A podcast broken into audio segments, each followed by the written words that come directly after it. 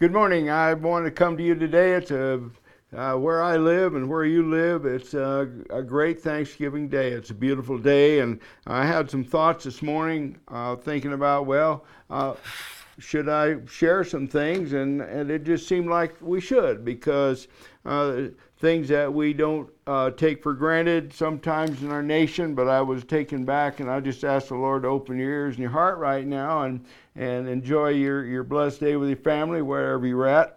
but I, I got to thinking about Thanksgiving Day and realized that um, it, we go back a long ways, and this won't be some great historic lesson. However, there was a time when God had people he wanted freed up and he brought them to this great nation, uh, not only in the first landing of Virginia Beach, but also the Plymouth Rock. And one of the things that was commemorated there was uh, what I, I, believe to be uh, the first Thanksgiving, where people actually were in this new land of freedom. Because why did God bring his people here and our ancestors? He brought us all here uh, to enjoy freedom because they were locked up in Europe in a lot of religious stuff and and a lot of things that they feared their life because if they went against the hierarchy of the church, hierarchy of the government, which is the government and the church basically were one, and they did not want people to be free thinkers. In other words, they didn't really want people to uh, read the Bible and understand it, and that was, uh, of course, how the Reformation started with uh, Martin Luther, Luther, when he discovered, as a uh, studying to be a priest, he discovered one day reading uh, the scriptures that God said the just shall live by faith. So, you know, we're faith people. And of course, that didn't go well with people that wanted to control uh, the people that believed that and walked in it. Of course, Martin Luther's life was threatened greatly, and uh, those that followed him. And that's that's historical things that I'll leave alone right now. But in all that process, uh, 400 years ago, uh, approximately, um, God opened that door to bring people into a nation of that he could bring freedom into. Because of that, the United States of America was formed and is a beautiful, beautiful place. It wasn't easy. There was a lot of a lot of people paid a big price for our freedom and still do. So, in that regard, uh, thank you everything, everyone, uh, including veterans uh, such as myself, um, served uh, as a combat veteran, and I'm, I'm very proud of that because I took a, took a lot of us all these hundreds of years to stand up for freedom in every way. And it's also people that stand up right now in the courts of law. They stand up on the streets, and you're fighting for the things that are ours. So anyway, thank you.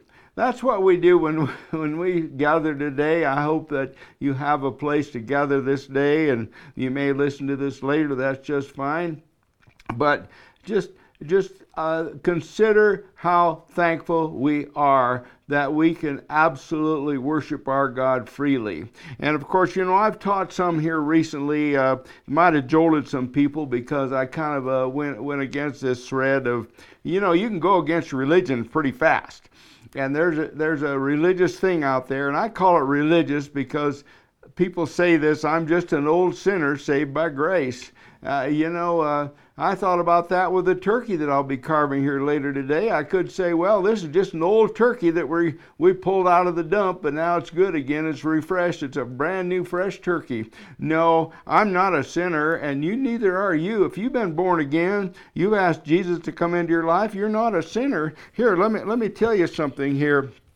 Uh, you know, if you look in the book of Ephesians, you'll see here in, in the first chapter, and I'll just say this, and this is be, talking about Jesus Christ.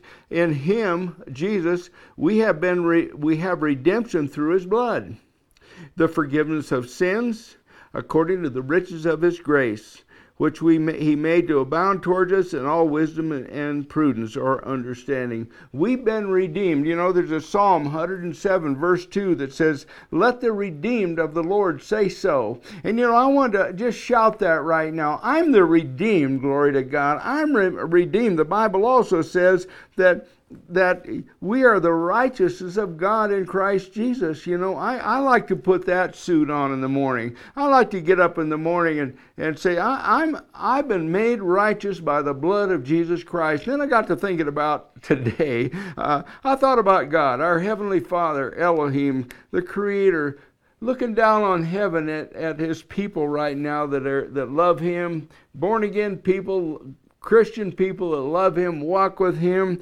Do you think He stands up there in heaven or sits there on His throne and says, Oh, look at all my sinners down there? No, no, He doesn't. He looks down from heaven, I believe, and says, Look at my redeemed family redeemed by the blood of my son. You know, that's where I'm at today. Uh, I, I, I mean, I, my think about that. My heavenly Father is so proud of his son Jesus that died for you, died for me, rose from the dead, and and is seated at the right hand of the Father. And my fa- heavenly Father says, "I'm so so proud of my son Jesus for what he did. He paid a price, a major price, but because of it, I can look down on my children today." And I said, "Look at the redeemed." And I'm saying right now, brothers and sisters, let the redeemed of the Lord say so. How do you say that? You say, I'm the redeemed of the Lord. Bless God. I'm the righteousness of God in Christ Jesus. I am somebody. And you know what? I want you to think about that today as you look around your family, like I'll be doing later in guests.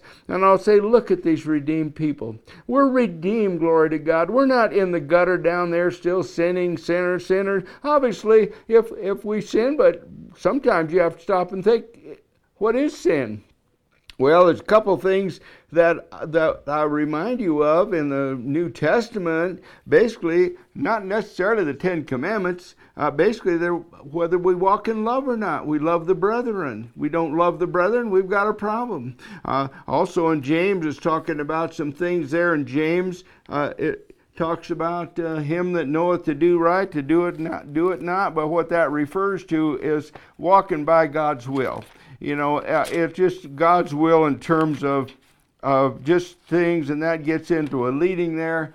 But it's like right today, you know, that I teach a lot on this being led by the Spirit of God because that's a, that's something we have. Because when Jesus redeemed us, also, you know, the Spirit of God came to live within us. That's the born again message. So so we're led by the Spirit of God, and you know what? Today, without uh, going any further with that, this chapter in James, chapter four, starts in verse twelve, talks about. Uh, uh, what we say, you know, let it be thy will today where I go, where I say, what I do, and all that has to do with uh, has to do with where our leadings are this day. And if we know that, I say there's two paths, and I'll leave this alone a little bit, but I always say, think there's two paths that we can take almost every day. We can take the path that, that we will to go, or we can take the path that His will wants us to go. What, the one that He wants us to go is going to be the better path. It'll be the prosperous path. It'll be the redeemed path. It'll be the path of peace. It'll be a path of safety. It'll be a path of all kinds of fruitful things. But if we take our path, uh, maybe it won't turn out so good. So that's a lesson in life all by itself. But so James says, therefore, to him that knows to do right and does not do it to him that sin. Well, what is sin? Well, sin is simply one thing separation from God's plan. So, look, you know, be blessed today. He wants you to see yourself as redeemed, and, and you should just go around hugging your beautiful family right now, you, you believers in Jesus Christ, and know about what he's done for you and you should just look at your family and say look at all these redeemed people. Look at them all. Look at my family. Look how redeemed we are. We are so blessed. We are redeemed from the curse, received, redeemed from everything that had been planned to destroy us. And even in our land this day, there are those that would destroy our great freedom. We're redeemed. All we have to do is walk in this, believe it, get that get that image going. You know, people talk about self-image. I want my Im- I want my image to be the image that God wants me to do, the redeemed image, the one that's that's been, you know, Ephesians 1 6 too, it says, uh, He made us to be the accepted in the beloved. So we're accepted. God accepted us. Yeah, okay, leave that all alone right now. I want you to have a blessed day, a beautiful day. I want you to prosper and be in health even as your souls prosper. And just remember, remember this you are, you are so free to walk with our Heavenly Father, with our Lord by the Holy Spirit. You're so free to love your family and believe for pros- the prosperity of your whole family and, and your friends in Jesus' name. So I want you to have that blessing today. And, and I know there's some that are going through some things today. So I just I just I just pray a comforter will come and visit you right now in your time of of maybe almost bereavement because we have family and great friends that have lost loved ones even in the last few days. So I pray for your peace and comfort right now in Jesus' name. And just remember, you are the redeemed of the Lord. So say so. I'm redeemed and I'm thankful for it. In Jesus' name, amen. Yeah.